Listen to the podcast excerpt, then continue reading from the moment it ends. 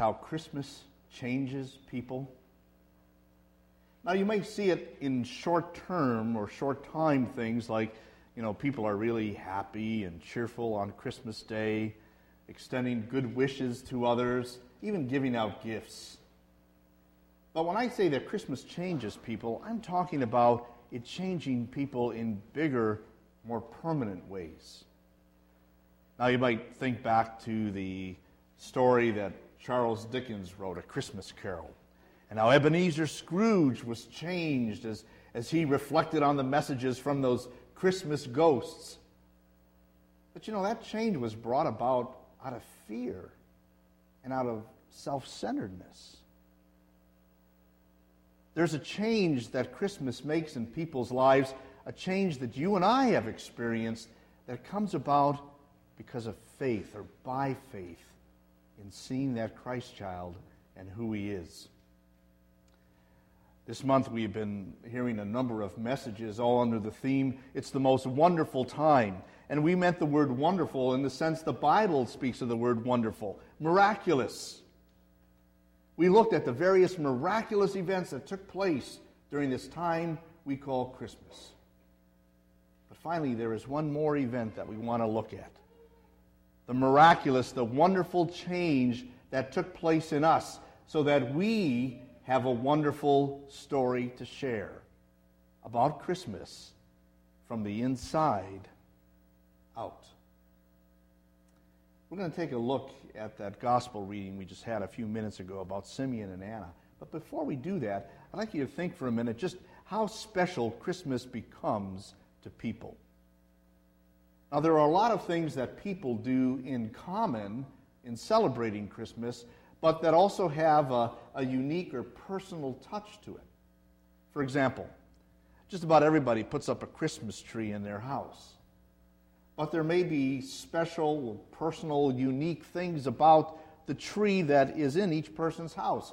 Maybe the time it goes up or comes down, the place where it goes, or more particular, the special ornaments maybe that get hung on it those things all have special messages to people because it reminds them of some experience that they recall, something that's dear to their heart. Well, the experience that, that changes us, the experience of Christmas that changes us, is one that resides in our heart. It's about seeing that Christ child, knowing who he is, why he has come, and what he's done to me. Today we're going to look at the lives of Simeon and Anna, two people that Luke heard about and records in his gospel. Now, Luke was a doctor. And the interesting thing I find about the beginning of his gospel, it's focused on some key people and the things that they experienced with Christ and how it made a difference in their lives. He begins talking about Elizabeth and Zachariah, the, the parents of John the Baptist, the forerunner of Jesus and what effect that had on them. And then, of course, he talks about Mary and Joseph and the experience of, of giving birth to the Son of God.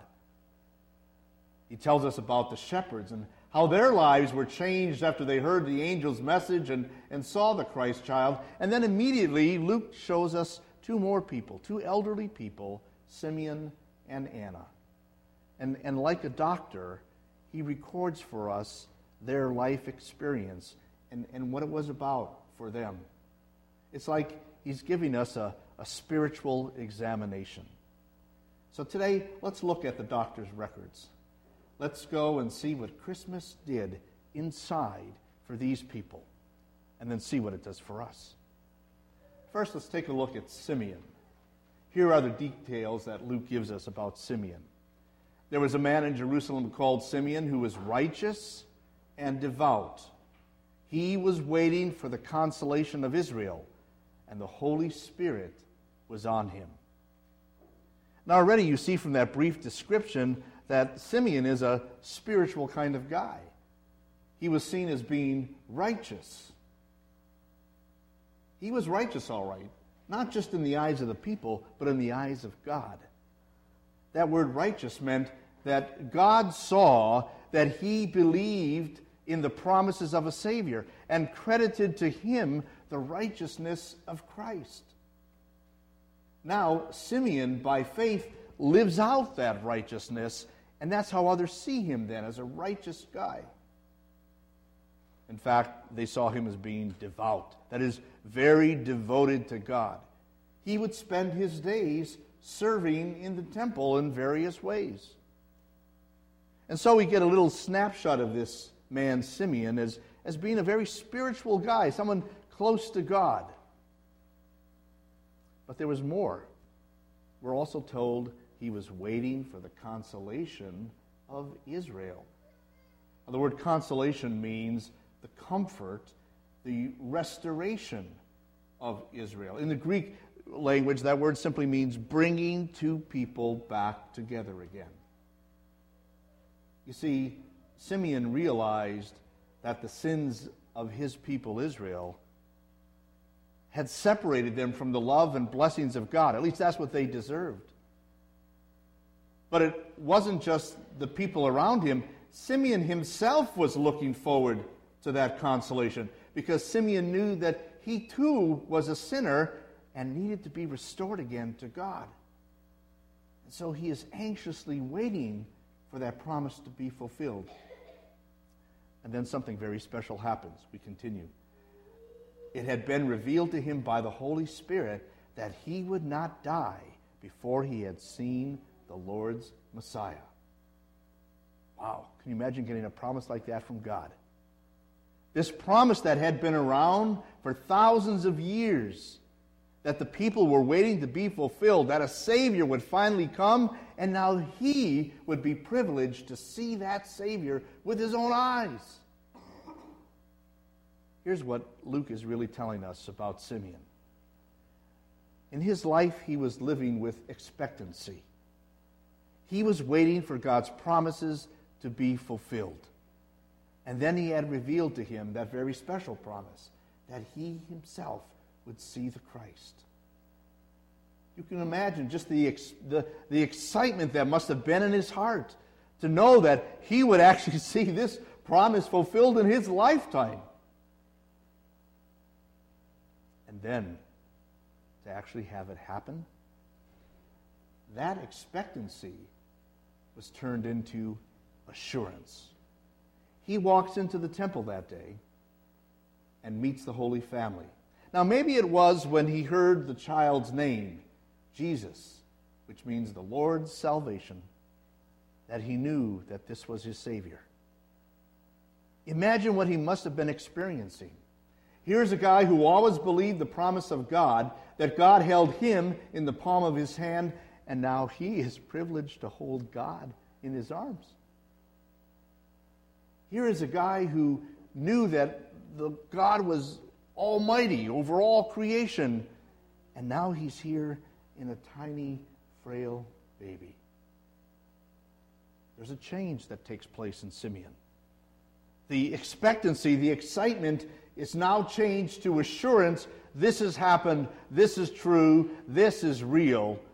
And he breaks forth then in this song of joy Sovereign Lord, as you have promised, you may now dismiss your servant in peace. For my eyes have seen your salvation, which you have prepared in the sight of all nations. And we'll look a little more closely at those words in a, in a few minutes. But you can hear the, the joy and the assurance that's just radiating out from this man's heart. Christmas changes people, taking our expectations and giving us assurance. Let's look at the other person Luke talks about, Anna. Let's hear her background.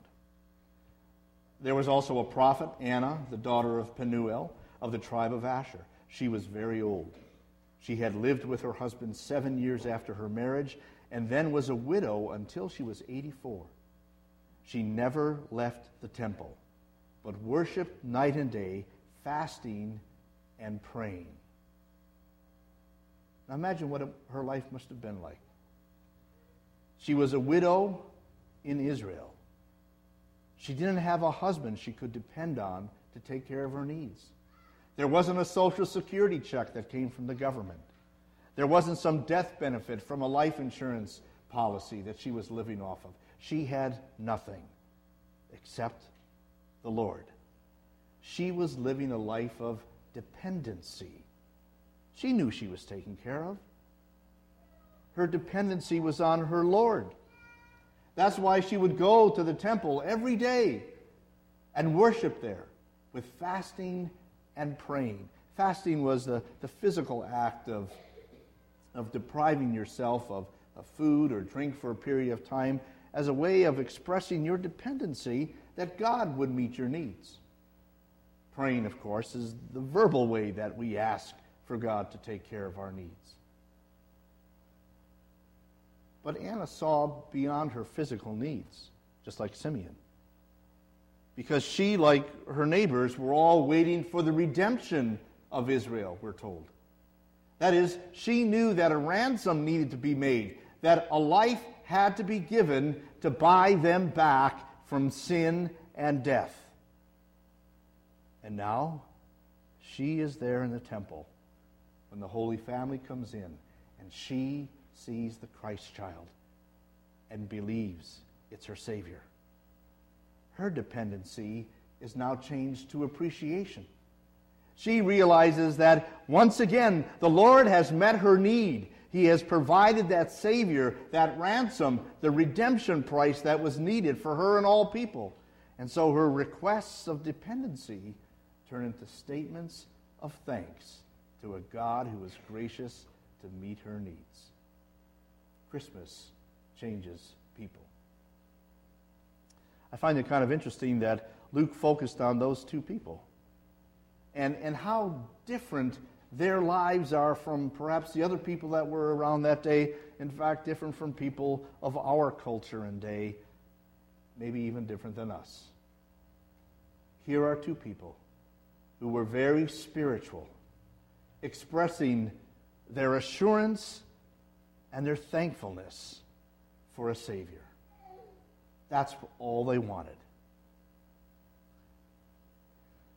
Let me ask you a question. Were your expectations for Christmas met this year?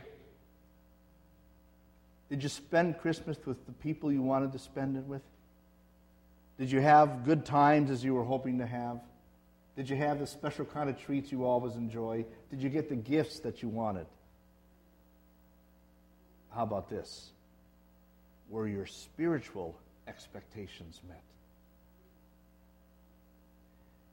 If you saw Jesus with the eyes of faith, and if you held him in your heart, then you got what you needed forgiveness, life, peace, hope, and joy.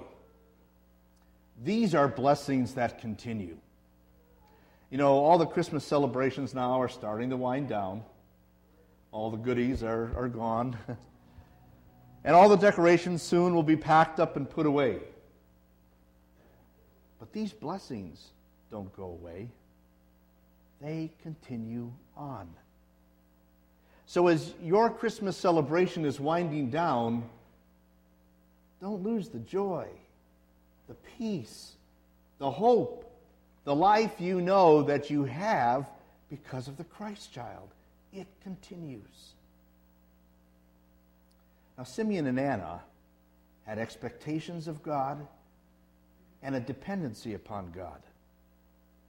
They would go to the temple regularly because that's where they would meet with God. And that's where we meet him too we meet Jesus in his temple, in his word. There he comes to us and renews again those blessings for us. So come, come to the temple often, come to his word often, with hearts that are open, with hearts that trust him, with hearts that just want to hold him and have these blessings. Simeon and Anna no doubt had a number of physical needs given their age and conditions of the society, but they weren't complaining because they knew everything was met by their Lord. They were near the end of their life, but they weren't fearful because they knew they had a Savior who had prepared the way for them into eternal life. You and I, we've got that same Lord and Savior. So we can live with a life of confidence and peace and joy. That's our story. That's the change God has made inside of us. And now we, like Anna and Simeon, can show that change on the outside.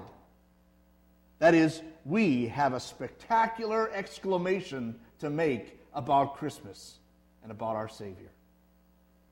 Let's see how Anna and Simeon did it. First of all, with praise. When Simeon saw the child Jesus, he broke forth in that song. He said, Lord, now I'm ready to depart in peace just as you have promised. He praised God for the fact that he had kept his promises in sending a Savior and indeed had the assurance of eternal life in that Savior. You know, God keeps every promise that he makes. Jesus is the proof and the guarantee of that for us. He promised a Savior, God sent a Savior. And so it is, just as the scriptures say, every promise of God is yes in Christ. We have reasons to praise God because of the promises that He keeps toward us. We can praise God for the salvation that He's prepared. Simeon thanked God that He prepared that salvation before the eyes of all people. Would you just think for a minute what it would be like if God said to us, Look, you got to get yourself out of this mess that you made. I hope you find a way that satisfies me, and I hope you make it. Go ahead. what a terrible predicament we would be in. What would we do? Well, we'd try all sorts of things, but we wouldn't make it. Thank God that He had prepared it all in Jesus. Came here to live like us under God's law, to provide for us a perfect obedience or righteousness. That's ours simply through faith in Him. Thank God then that Jesus took upon Himself the guilt and the punishment of our sins so that we're guilt free and will never face that punishment from God. Thank God that He completed that salvation by rising from the dead to give us the assurance that it is complete and that He has conquered death and we too will live like Him. Thank God for that salvation we have. Thank God that He's revealed that salvation to us. Imagine what it would be like if, if God had finished all that salvation and then said, Well, I took care of it for you, but you've got to figure out what it is. We wouldn't know. Because of our spiritual ignorance and unbelief, we would continue to stumble about in darkness of unbelief. But God, in His grace, revealed that baby as our Savior and put in us a trust in Him for our salvation. It's just as Simeon said He is a light to the Gentiles and the glory of the people Israel. We have reason to praise God for what He has done for us and continues to do in Jesus. Now, Simeon did a little more. After his song of praise, he went into a private conversation with Mary in which he made a very bold and promising proclamation. Let's listen to his conversation. Then Simeon blessed them and said to Mary, his mother, This child is destined to cause the falling and rising of many in Israel, and to be a sign that will be spoken against, so that the thoughts of many hearts will be revealed, and a sword will pierce your own soul too. He was making a proclamation about the work and life and death of Jesus. He noted how that would bring a change to people. For those who trusted in his message and in his life, death, and resurrection, they would be saved. But for some who would reject that message, it would bring judgment into their lives. Simeon's message is clear. Jesus is the Savior of all. You need to believe that and be saved. He was proclaiming the gospel, and that's the message God has given us to proclaim too. That's the only message that saves. we must be faithful to it. We must preserve it and we must proclaim it. That's how we show the change that's happened inside here on the out. Anna also demonstrates for us how we show that Christmas changes our lives. She did it simply by passing on the message. We're told that Anna, after she had seen the Christ child, spoke about the child to all who were looking forward to the redemption of Israel. That word in the Greek, she spoke about it, could actually be translated, she began to speak and kept on speaking about it. I can just see little old Anna in the back entryway of the church or the temple out there. I saw the baby. Did you see the baby? Oh, it's a cute little baby. But you know that baby is? That baby is Jesus. That's the Lord's salvation. That's our Savior. I can see Anna walking down the street of Jerusalem to go market to the market to buy her daily bread, telling people, Did you see the baby? I saw the baby. It was the cutest little baby. It was the baby Jesus, the Lord's salvation. The Savior has come. She was telling everybody about that. She couldn't stop. You know why? Because that message is too good not to share. That's what happens when Christmas changes you on the inside. It's going to show on the outside. Christmas changes people. It brings us life. It brings us peace hope, and joy. It definitely is too good to keep to ourselves. But while the celebration may be ending, please take note of this. The exclamation must be kept alive through praise. I know you haven't gotten to the back part of the bulletin yet because the message hasn't been that long for you to be reading through it all. But on the last page, there are the statistics there from this past week. Do you see that over 800 people were here on Christmas Eve and Christmas Day to celebrate the birth of Jesus? Do you think there'll be 800 people here this weekend? I can tell you there haven't been. Will there be 800 people here in the next weekends? I can tell you there probably won't be. Why? The blessings of God haven't stopped. You look at those great changes that have taken place inside of us through Christmas, and add to that all the other blessings that God gives us, we have every reason to be regular in our praise of Jesus. The celebration may be done, but the exclamation must be kept alive.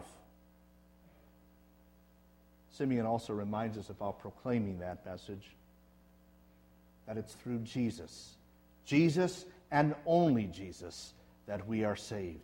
That's a message that everyone needs to hear.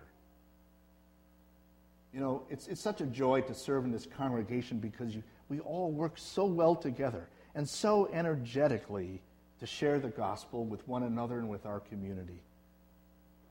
And I know that sometimes we get really, really busy and sometimes worn out and we need little breaks. But we always come back together and get going and keep doing more. Let's keep that same spirit alive because the celebration may be done, but the exclamation must be kept alive. And finally, realize what a personal responsibility we have to take what God has given us, which is also for others, and to pass it on. To tell family and friends and coworkers and neighbors this is their Savior. The Christmas celebration may be done, but the exclamation must be kept alive. Simple reason why Christmas isn't over. You can pack up what you want, you can turn the page of a calendar, but the blessings continue, and the message is ours to share. Amen.